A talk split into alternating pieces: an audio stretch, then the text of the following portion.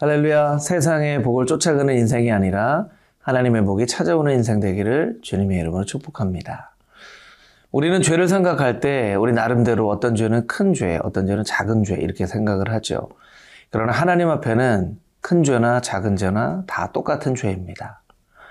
회개하지 않아도 될 만한 작은 죄는 없다라는 것입니다. 하나님은 작은 죄까지도 끝까지 회개하기를 고백하기를 또 용서함 받고 정결함 받기를 원하시는 분이시라는 것이죠.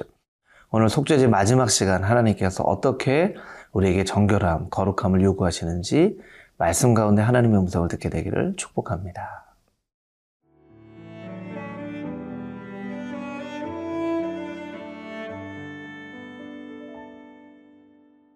레위기 5장 1절에서 13절 말씀입니다.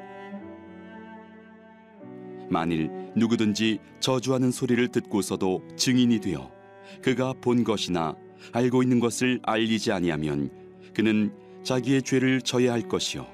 그 허물이 그에게로 돌아갈 것이며 만일 누구든지 부정한 것들 곧 부정한 들짐승의 사체나 부정한 가축의 사체나 부정한 곤충의 사체를 만졌으면 부지중이라고 할지라도 그 몸이 더러워져서 허물이 있을 것이요 만일 부지 중에 어떤 사람의 부정에 닿았는데 그 사람의 부정이 어떠한 부정이든지 그것을 깨달았을 때에는 허물이 있을 것이요. 만일 누구든지 입술로 맹세하여 악한 일이든지 선한 일이든지 하리라고 함부로 말하면 그 사람이 함부로 말하여 맹세한 것이 무엇이든지 그가 깨닫지 못하다가 그것을 깨닫게 되었을 때에는 그 중 하나에 그에게 허물이 있을 것이니 이 중 하나에 허물이 있을 때에는 아무 일에 잘못하였노라 자복하고 그 잘못으로 말미암아 여호와께 속죄제를 드리되 양떼의 암컷 어린 양이나 염소를 끌어다가 속죄제를 드릴 것이요 제사장은 그의 허물을 위하여 속죄할지니라. 만일 그의 힘이 어린 양을 바치는 데에 미치지 못하면 그가 지은 죄를 속죄하기 위하여 산비둘기 두 마리나 집비둘기 새끼 두 마리를 여호와께로 가져가되 하나는 속죄 제물을 삼고 하나는 번제물을 삼아 제사장에게로 가져갈 것이요. 제사장은 그 속죄 제물을 먼저 드리되 그 머리를 목에서 비틀어 끊고 몸은 아주 쪼개지 말며 그 속죄 제물의 피를 제단 곁에 뿌리고 그 남은 피는 제단 밑에 흘릴지니 이는 속죄제요. 그 다음 것은 규례대로 번제를 드릴지니 제사장이 그의 잘못을 위하여 속죄한즉 그가 사함을 받으리라. 만일 그의 손이 산비둘기 두 마리나 집비둘기 두 마리에도 미치지 못하면 그의 범죄로 말미암아 고운 가루 10분의 1 에바를 예물로 가져다가 속죄 제물로 드리되 이는 속죄제인즉 그 위에 기름을 붓지 말며 유향을 놓지 말고 그것을 제사장에게로 가져갈 것이요. 제사장은 그것을 기념물로 한 움큼을 가져다가 제단 위 여호와의 화제물 위에서 불사를 지니 이는 속죄제라. 제사장이 그가 이 중에서 하나를 범하여 얻은 허물을 위하여 속죄한즉 그가 사함을 받으리라 그 나머지는 소재물 같이 제사장에게 돌릴지니라 본문 1절에서 6절까지 있는 말씀을 먼저 묵상해 보겠습니다. 1절부터 6절까지의 말씀은 입술의 죄, 말로 범하는 죄에 대한 메시지입니다. 1절 아, 말씀을 한번 읽어볼까요? 만일 누구든지 저주하는 소리를 듣고서도 증인이 되어 그가 본 것이나 알고 있는 것을 알리지 아니하면 그는 자기의 죄를 져야 할 것이요 그 허물이 그에게로 돌아갈 것이며 하나님이 얼마나 죄에 대해서 민감하게 반응하시는지 본문의 말씀을 통해서 알 수 있습니다. 저주의 이야기를 들었습니다.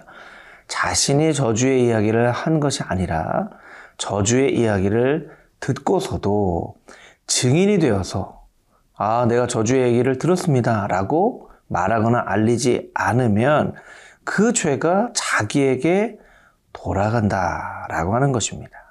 하나님께서 무엇을 말씀하고 계십니까? 죄의 증인이 되어야 된다는 것입니다.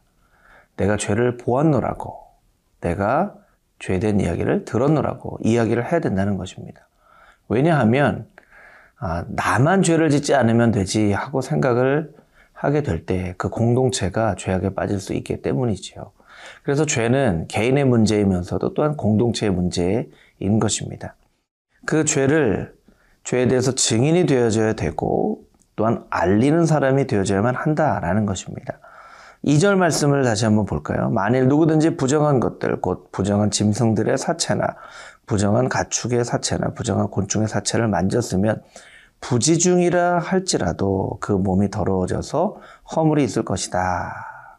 만일 부지 중에 어떤 사람의 부정이 닿았는데 그 사람의 부정이 어떠한 부정이, 부정이든지 그것을 깨달았을 때에는 허물이 있을 것이요. 아, 이것은 부지 중에 그러니까 그 어, 부정한 것이 몸에 닿은 것을 알지 못하거나 혹은 알았다가 망각하는 일이 있다 하더라도 그 죄를 물을 것이다 라는 것이죠. 그러니까 죄악을 잊어버렸다고. 아, 하나님 제가 죄를 지었지만 깜빡 잊어버렸습니다. 이것이 하나님 앞에 핑계가 되어지지 못한다는 것이죠. 4절 말씀에 보면 만일 누구든지 입술로 맹세하여 악한 일이든지 선한 일이든지 하리라고 함부로 말하면 그 사람이 함부로 말하여 맹세한 것이 무엇이든지 그가 깨닫지 못하다가 그것을 깨닫게 되었을 때 그 중 하나에 그에게 허물이 있을 것이니 함부로 말하는 것도 죄가 된다는 것입니다. 여러분 우리가 살아가면서 얼마나 함부로 무엇을 말합니까? 함부로 약속을 하죠. 또 함부로 남에 대해서 이야기를 합니다. 함부로 할 수 없는 일들을 이야기하기도 하죠. 그럼 함부로 말하는 것 자체도 죄가 되어질 수 있다라는 것입니다. 그래서 5절 말씀에 보면 이 중 하나의 허물이 있을 때에는 아무 일에 잘못 해놓으라 자백하, 자복하여만 한다라는 것입니다.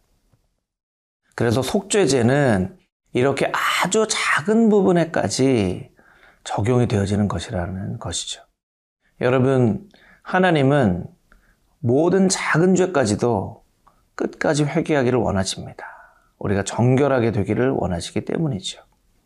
하나님 앞에 작은 것이라고 무시하거나 소홀히 했던 여러분의 잘못과 죄가 있다면 하나님 앞에 회개하고 고백하여서 정결함을 회복하는 그런 거룩한 인생이 되기를 주님의 이름으로 축복합니다.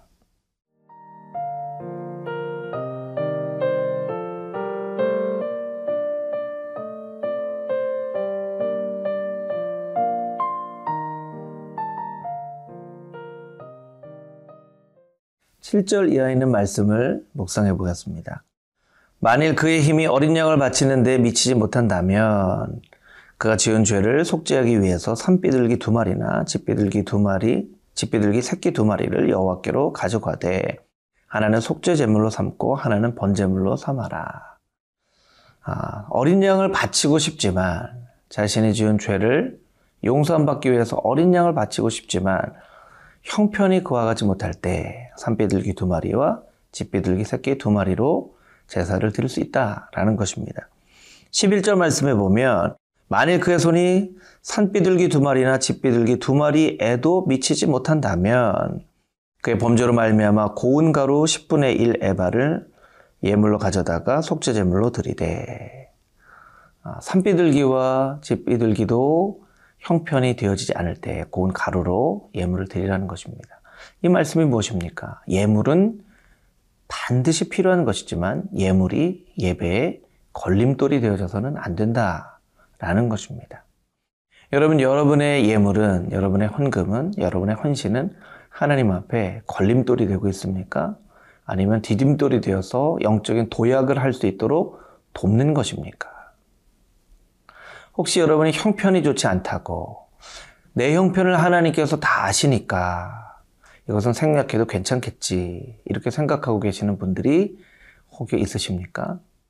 여러분의 자녀들에게 하나님의 예물을 어떻게 드려야 될지 교육할 때 여러분은 어느 정도까지 구체적으로 세밀하게 안내를 하고 있습니까? 하나님께서는 작은 것 하나라도 기쁜 마음으로 드리면 받으시는 분이시지만 때로는 하나님께서 말씀하셨음에도 불구하고 우리가 스스로 그 원칙을 바꿔버릴 때 그 예배는 하나님께서 받으실 만한 예배가 되어지지 않는다는 것입니다. 죄의 예외가 없는 것처럼 우리가 하나님 앞에 고백할 때도 예외 없이 하나님께서 말씀하신 것처럼 빈손으로 하나님 앞에 나아가지 마라 하는 말씀을 지켜야만 한다는 것입니다.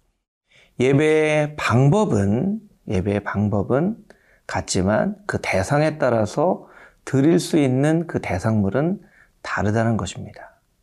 구원도 마찬가지이죠. 구원의 대상에 대해서는 예수님께서 그 어떤 사람에게도 부자이건 가난한 사람이건 지식이 있는 사람이건 지식이 없는 사람이건 그 복음은 대상에 대해서 차별하지 않습니다.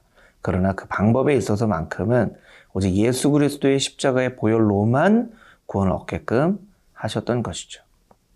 여러분, 대상에 대해서 걸림돌이 되어서 예배를 온전히 드리고 있지 못한다면 여러분의 예배를 돌아보고 작은 것이라도 하나님께서 기뻐하실 만한 예배로 하나님 앞에 나아가는 그리고 그러한 방법들을 여러분의 자녀들에게 교육하여서 그 자녀들이 어려서부터 하나님 앞에 하나님의 방법으로 예배하는 것을 교육하는 아름다운 가정, 아름다운 자녀들 그렇게 양육할 수 있게 되기를 주님의 이름으로 축복합니다.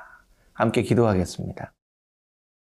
하나님, 하나님 앞에 간절한 마음으로 기도할 때 주님, 때로는 우리의 형편을 핑계 삼아 하나님께서 반드시 말씀하신 것을 지키지 못하고 나아가는 우리의 연약한 모습들이 있다면 오늘 말씀을 통하여 우리의 삶을 돌아보게 하여 주시고 빈손으로 하나님 앞에 나아가지 않도록 주님 함께 해 주시옵소서. 하나님은 작은 것 하나도 그냥 넘어가시지 않기를 원하시는 왜냐하면 우리가 정결하게 되기를 원하시기 때문에 함부로 맹세한 것이나 우리가 망각한 것이나 죄의 증인이 되어지지 않는 것이나 죄를 알리지 않는 것이나 이 모든 것이 다 회개해야 될 죄다라고 말씀하시는 것을 우리가 바라보며 하나님 앞에 정말 작은 것 하나도 회개하며 하나님께서 기뻐하시는 정결함을 회복하며 살아가는 하나님의 거룩한 백성들 다 되게 하여 주시옵소서.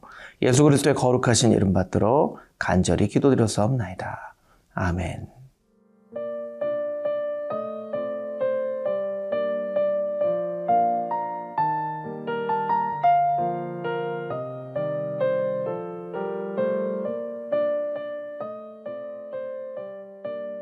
이 프로그램은 시청자 여러분의 소중한 후원으로 제작됩니다.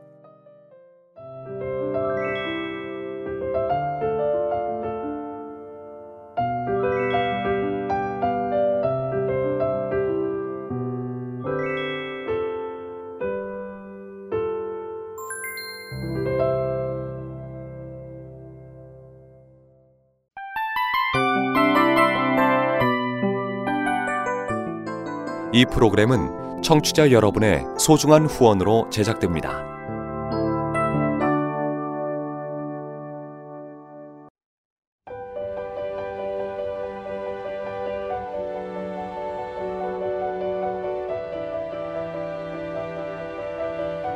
세상에는 수많은 교회들이 있지만 더 깊이 있는 말씀 강해를 찾기 위해 크기로만 교회를 선정하지 않습니다. 보다 좋은 영적 콘텐츠를 더 많이 나누기 위해 방송비를 받지 않습니다. 1년 365일 복음만 전하고 싶어서 우리는 광고를 하지 않습니다. 온누리의 복음을 땅끝까지 CGN TV와 함께 땅끝 선교사가 되주세요.